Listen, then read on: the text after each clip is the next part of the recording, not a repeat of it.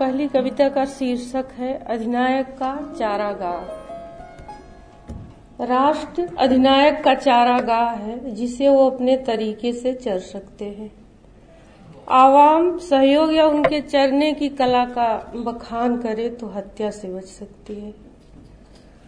दुख तृष्णा से आता है, अभिजातों का बहकाऊ नारा है। रेलवे लाइन पर पन्नी बीनते बच्चों से पूछो, दुख कहाँ से आया?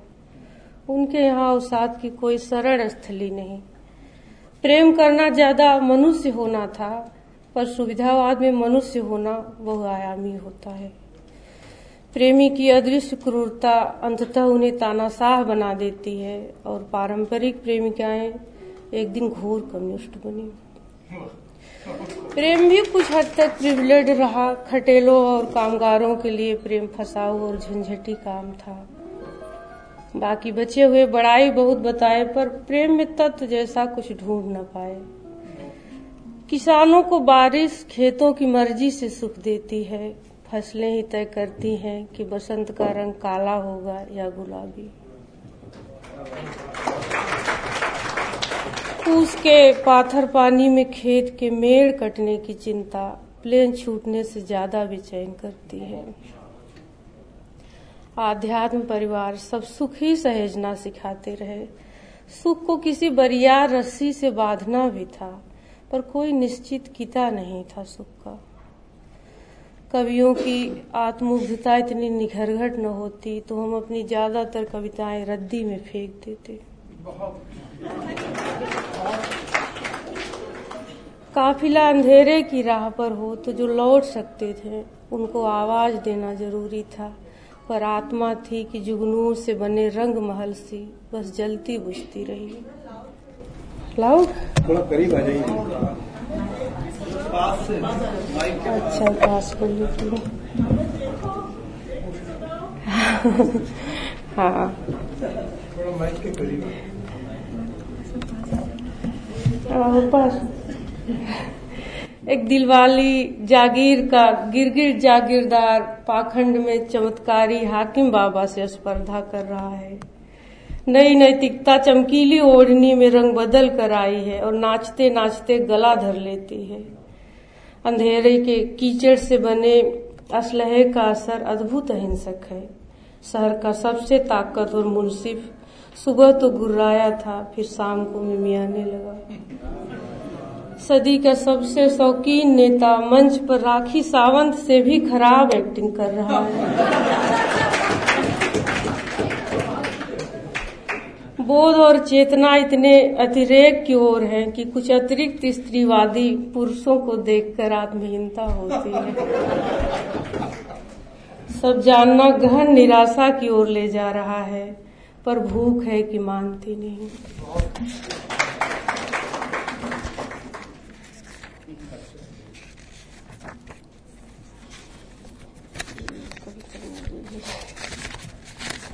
कविता का शीर्षक है रेस्टोरेंट में पहली बार। वे हाँ शायद पहली बार ही था। जन्मदिन मेरा ही था, सेलिब्रेशन उनका था। किचन में चाय पर चाय बनाती मैं अचानक चौक गई, जब पता चला कि आज मेरा जन्मदिन मनाया जाएगा। वो भी रेस्टोरेंट में। बड़ी जीजी और भाभी ने काम खत्म करके जल्दी तैयार होने की हिदायत कई बार दी। हमने भी गुलब कई सितारा जड़ी साड़ी निकाल ली, जो इंदौर आने पर अभी कभी न पहनी थी। एलाजी से निकलते हुए उस दिन कार में एक नई दुल्हन घूंघट में कई बार मुस्कियाई खूब चमाचम जगह थी। खूब चमाचम जगह थी। मेरा भदेशपन ठिठका था कि यहाँ आकर लोग इतने गोरे कैसे हो जाते हैं। कब क्या क्या हुआ, उस चकाचौध मुझे होश नहीं। होश तब आया जब आखिरी में आइसक्रीम की सबकी कटोरियों को मैं समेटने लगी थी। छोटके देवर जी बेचारे सबसे ज़्यादा शर्मिंदा हुए। छोटके देवर जी बेचारे सबसे ज़्यादा शर्मिंदा हुए, मुझे आँखें दिखाकर बस अरे कहकर रोक दिए। मेरी इस दरिद्र हरकत से संपूर्ण वातावरण इतना दरिद्रमय हो गया कि मेरी इस दरिद्र हरकत से संपूर्ण वातावरण इतना दरिद्रमय हो गया कि मेरे हाथ में कांच की लाल चूड़ी को आगे पीछे से थामे, सोने के कंगन भी दरिद्र लगने लगे। आसपास की टेबल के कुछ लोग मेरी ओर देखने लगे। मेरा संपूर्ण शहरी ससुराल, जो मेरे गूंगेपन और खटेलेपन पर वारी जाती थी, आज मेरे देहातीपन पर शर्मिंदा थी। देखने वालों से मैंने मौन होकर ही कहा, क्या देख रहे हो भद्रजनों? ये कुलीनता है। चाहे तो मेरी दादी से पूछ लो। उन्होंने अपने खुफिया तंत्र से पता करवाया था।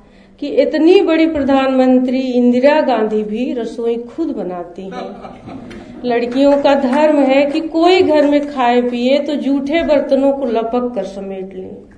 अगर इतना वर्जिश व्यवहार नहीं आता उनको तो क्या उनका अचार डाला जाएगा? आखिर कौने हले चलेंगी वो? और ससुराल में आकर हम यूँ ही बेटर नहीं बने थे।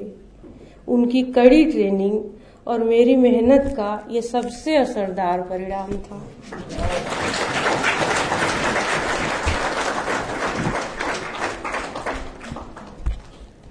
इस कविता का शीर्षक है, अभी हम। वे अभी लोक कथाओं से ही उठकर आए थे। वे अभी लोक कथाओं से ही उठकर आए थे और उसी हरारत में देखने से ज़्यादा देखने का मन हथेली पर लिए खड़े थे। हम जो अभी आधे पर थे न तिहाई पर, वे साथ चलो, अब कितना कहोगी, कहने लगे थे। पर हमें तो उनसे ज़्यादा दूरी तय करनी थी। अभी चिढ़ाता हुआ, चिर पछैती अतीत पार करना था। हाथ में चरित मापदंड था, में घूरता मर्दवादी पठार पार करना था। सो हमने कहा, तुम चलो अपनी राह, हम आधे के बाद साथ आएँगी। अभी हमारी बहुत सी जगह हैं जहाँ हम नहीं हैं। जहाँ यातना और दुख अपनी मुँह दुबराई में सुख कहे जाते हैं। अभी दिन के उजास से आँखें मिलाती हैं। अभी अंजुरिया घाम जैसी लगती है। अभी हमें देखना तुम एकदम से सह नहीं पाओगे। एक दिन देखना जब अपनी क्रिया के गर्भ में पहुंचेगा तो तुम्हें ज़ोर की उकाई आएगी और प्रेम आँख से टूट कर गिर पड़ेगा। वहाँ जहाँ सब मलिन होगा उठाने को उठे, तुम्हारे हाथ काँप उठेंगे, क्योंकि वहाँ प्रसव घर में चीखती स्त्रियाँ होंगी, जिनके प्रसव अंग को कुछ स्त्रियाँ हाथ से चीर रही हैं। चीखती स्त्री भय और पीड़ा से आर्तनाद करती है और उसारे में सोहर उठ जाता है। फिर तुम देखोगे कि उन्हीं में से कोई स्त्री अस्पताल के जनरल वार्ड में चीख रही है। और वे पहले की स्त्रियाँ, नर्स, दाइया और काम चलाओ डॉक्टर बनी हैं। अब की वे और अश्लील गालियों के साथ थप्पड़ लगा रही हैं, वे अपने पीले दांत दिखाते हुए कहती हैं कि मर्द के साथ सोते हुए न चीखी और बच्चा जनते हुए चीख रही हो। भारतीय समाज की तुलनात्मक अध्ययन का ये सबसे प्रचलित और विद्रूप प्रश्न है। इसके पहले के दृश्य में एक पंद्रह साल की बच्ची एक धुंधली रोशनी की छाव में थकी अनमनी बैठी है, जिसे अब खाना और नींद चाहिए थी, उसे थमा दी जाती है एक जाहिल दे जो खेत खलिहान डांकती स्कूल पहुँचती, किशोरी की देह में ढूंढता रहा, नाच में सब मर्दों को आंचल उड़ाती औरत की देह। इस तरह वो एक देह ज़रूरत में, एक ज़रूरी मन की सारी सतहों को जय विजय करता है और भारतीय वांग में उसे पवित्र दाम्पत्य कहता है। और भी स्त्रियाँ वही हैं। कुछ घूंघट में हैं, कुछ घूंघट से बाहर, कुछ घर में हैं, कुछ धूप में चल रही हैं। सबके पास अकथ कहानियाँ हैं, जिनमें दुख परंपरा की तरह पैबंद है, और वे बुद्ध के उलट कहती हैं, कहाँ है दुख? और वे बुद्ध के उलट कहती है, कहाँ है दुख? दरअसल आज राशन खत्म है, मजूरी नहीं मिली, प्रिंस के पापा की तनख्वाह नहीं मिली, और कहीं कभी दुर्घटना बस परी के पप्पा पी कर घर आए हैं और गुस्से में कुछ भाषाई और दैहिक हिंसा कर दिए हैं। इस तरह स्त्री को कैद करने की जिद घर नाम की व्यवस्था बनाता है और उन्हीं घरों से निकलकर लड़कियाँ कॉलेज, कोचिंग में तरई की तरह छिटिक गई हैं। इंस्टा के बाद वे यही सबसे ज़्यादा हंसती हैं। इंस्टा के बाद वे यही सबसे ज़्यादा हंसती हैं। यहाँ के बाद भविष्य के किस फांक में दिखेंगी पता नहीं, क्योंकि चुनाव का अधिकार भी सुख सुविधा का मुँह जो होता है। और शिक्षा इतनी ही प्रोग्रेसिव हुई है कि वे पढ़ाई को, एजुकेशन और ढकने को डिप्रेशन कहने लगी है।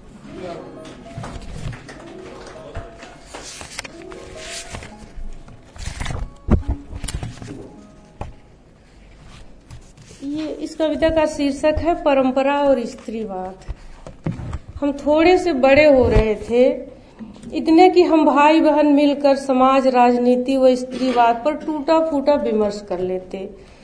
बड़के भैया उदारवाद को कोसते, मझले भैया उत्तर आधुनिकतावाद को ठीक नहीं कहते। हम थोड़ी सी प्रगतिशील बहने उन्हीं बातों का अनुसरण करती। पर फेमिनिज्म की रेडिकल बातें करते हुए हम दादी की आहट पाकर चुप हो जाते। हम सोचते, दादी क्या समझेंगी इन चीज़ों को? खैर, हम एक दिन बड़े हो गए। सभी भाई सिविल सेवा की परीक्षा में बार बार रिजेक्ट होते। हम बहने ससुराल में, गोद में बच्चा लिए, टीवी सीरियल देखती, सर्वश्रेष्ठ बहू का खिताब पा लेने की जद्दोजहद करती। फिर अचानक एक दिन हम घर पर इकट्ठा होते हैं। दादी की मौत हो गई थी। अंत्येष्टि के बाद पापा बताने लगे कि किस तरह एक अकेली जवान विधवा स्त्री तीन छोटे बच्चों को लेकर परिवार समाज से लड़ती रही। आजा पुरनिया ही थे जब माँ की चूड़ियाँ तोड़ी गई, तभी पछाड़ खाकर गिरे और आजीवन खटिया पे पड़े रहे। नए घर में वही पुरन का दरवाज़ा लगा था। हम भाई बहन खूब खींचे। इतना मॉडर्न घर और मुख्य द्वार पर वही तीन साह वाला पुराना दरवाज़ा। पर पापा ने किसी की नहीं सुनी। दरवाजे पर वही लाठियों के निशान थे। आज रोते हुए वे दरवाजे की कहानी बता रहे थे। पट्टीदारी के ही लोग थे, दरवाजे पर लाठी मार रहे थे। हम तीनों बच्चों के साथ दरवाजे पे सटी थी। माँ हम तीनों बच्चों के साथ दरवाजे पे सटी थी। माँ जाने क्यों कृष्ण को न पुकार कर शंकर भगवान को पुकार पुकार रही थी। रोते हुए माँ कह रही थी कि, हे शंकर जी, आज दरवाज़ा न खुला तो आजीवन निराजल व्रत रखूँगी। भगवान शायद समाधि में थे या बिहार में थे, माँ की प्रार्थना न सुन पाए, लेकिन माँ ने आजीवन निर्जल व्रत रखा। जबकि उस पल खटिया से गुहार लगाते हुए आजा को सुनकर अंत में माँ खुद लाठी लेकर निकली थी। बड़के बाबू ने लाठी फेंकते हुए कहा कि, ये देखो, राण नहीं, साण हो गई हैं। आज हम सब शर्मिंदा थे खुद के हवाई ज्ञान पर। दादी की, दादी को अनपढ़ गवाह समझकर हम ना जाने कितनी बार कोई किताबी बात करते हुए चुप हो जाते कि भला इन्हें क्या पता परंपरा और स्त्रीवाद।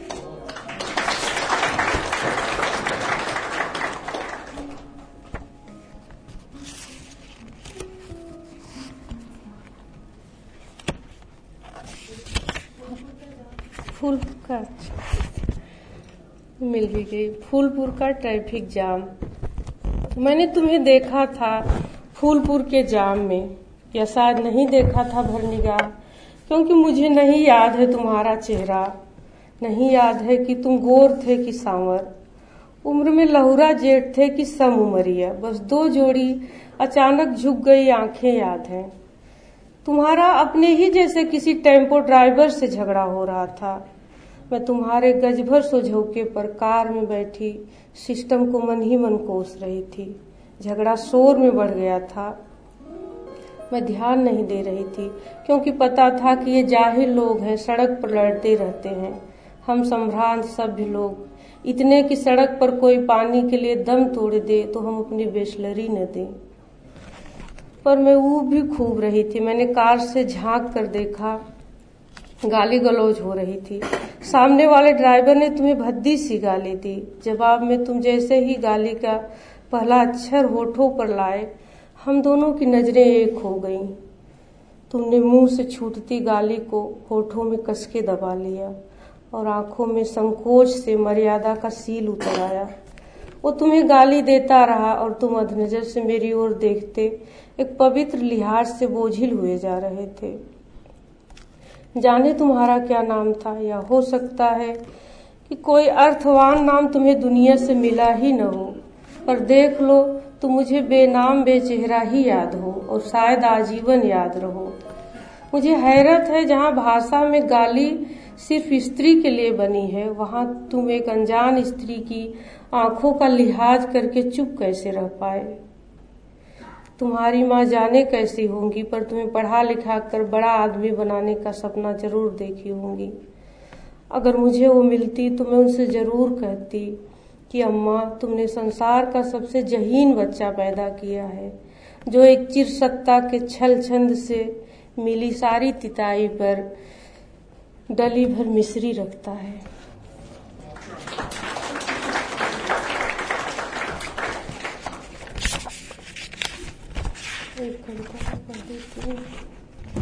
इसका शीर्षक है, अभी किसी नाम से न पुकारना तुम मुझे। क्या हुआ? पकड़ ले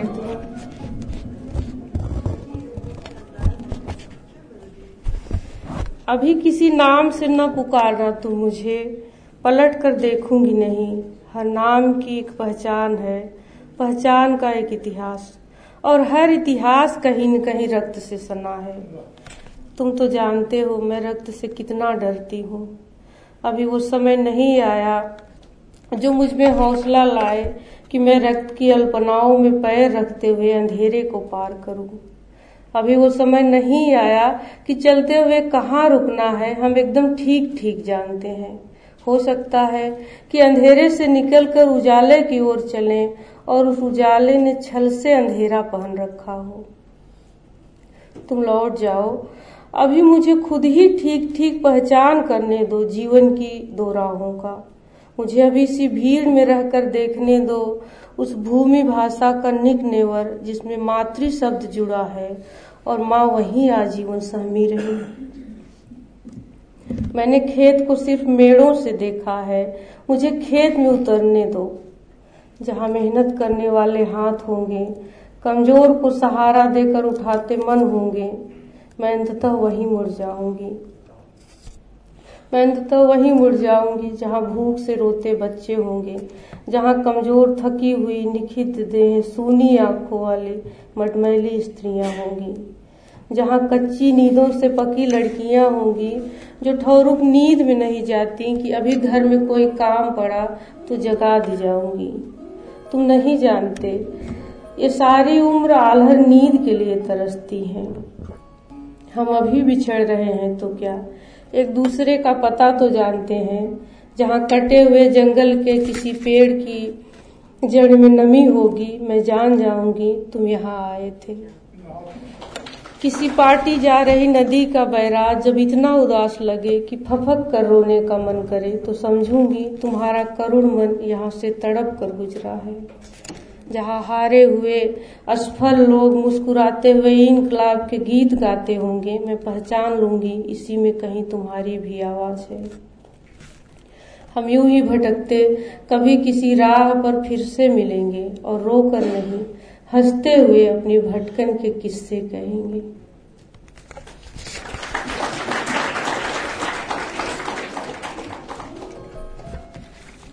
कविता, नई कविता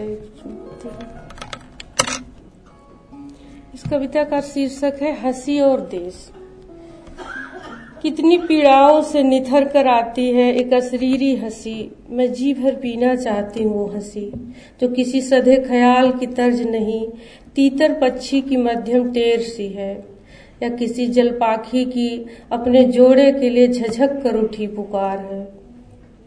किसी पर्वत से निश्रित जल प्रपात के नाद सी हँसी, ज़रूर इसे ही हमारे पुरखों ने गंगा जल या आबे जमजम कहा होगा, पर थोड़े से छींटे मुझ पर पड़े नहीं कि खो जाती है हँसी।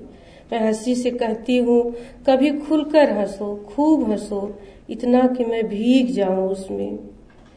जब मुझे छू कर बहती रहती है वो हँसी, मैं चुपके से चुराती रहती हूँ उसे और अंजलि भर भर के नहाती हूँ, फिर सारी देह में लपेट कर ओढ़ लेती हूँ।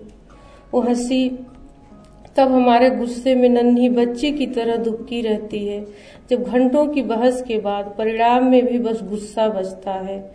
और तब अचानक बाहों में समेट कर कहते हो कि तुम भाड़ में क्यों नहीं जाती मेरी जान? मैं तुम्हारी हँसी से एक देश बसाना चाहती हूँ। देश नहीं, देश में झगड़े हैं। एक गाँव पर गाँव भी नहीं, गाँव में रिवाज और पंचायतें रहती हैं। अच्छा एक देश नहीं, देश। देश जहाँ झंडे नहीं, अपने रहते हैं। एक घर जहाँ की दीवारों पर तुम्हारी फिरोजी हँसी बिछलती होगी, जहाँ दिन में बच्चे खेलने आएँगे, रात में हम चाँद को चिढ़ाकर प्यार करेंगे। देश हो जहाँ प्रेमी कभी बिछड़ते न हो, माए रोती नहीं हो और बच्चे उदास न रहते हो। देश जहाँ अखबार खेतों में आए, खेत जहाँ किसी मेड़ पर बैठकर चाय पीते हुए, तुम मुझे कम पढ़े गए कवियों की कविताएँ सुनाना।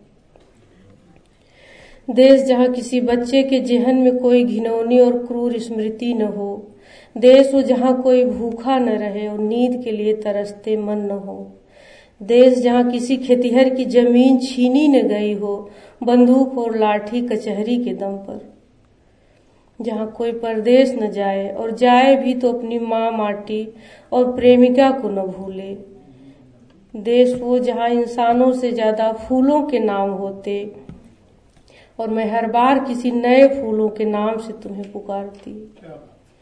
देश वो जहाँ साथ चलने के सिवा कोई ख्वाहिश न होती, जहाँ और पा लेने की अदम इच्छा और खुद के ही पाले गए सपनों का बोझ न होता। जहाँ किसी विमर्श में उलझ कर हम दिन भर रूठे न रहते। देश जहाँ दो रूहों को प्रेम होना सबसे बड़ा मांगलिक कार्य माना जाता।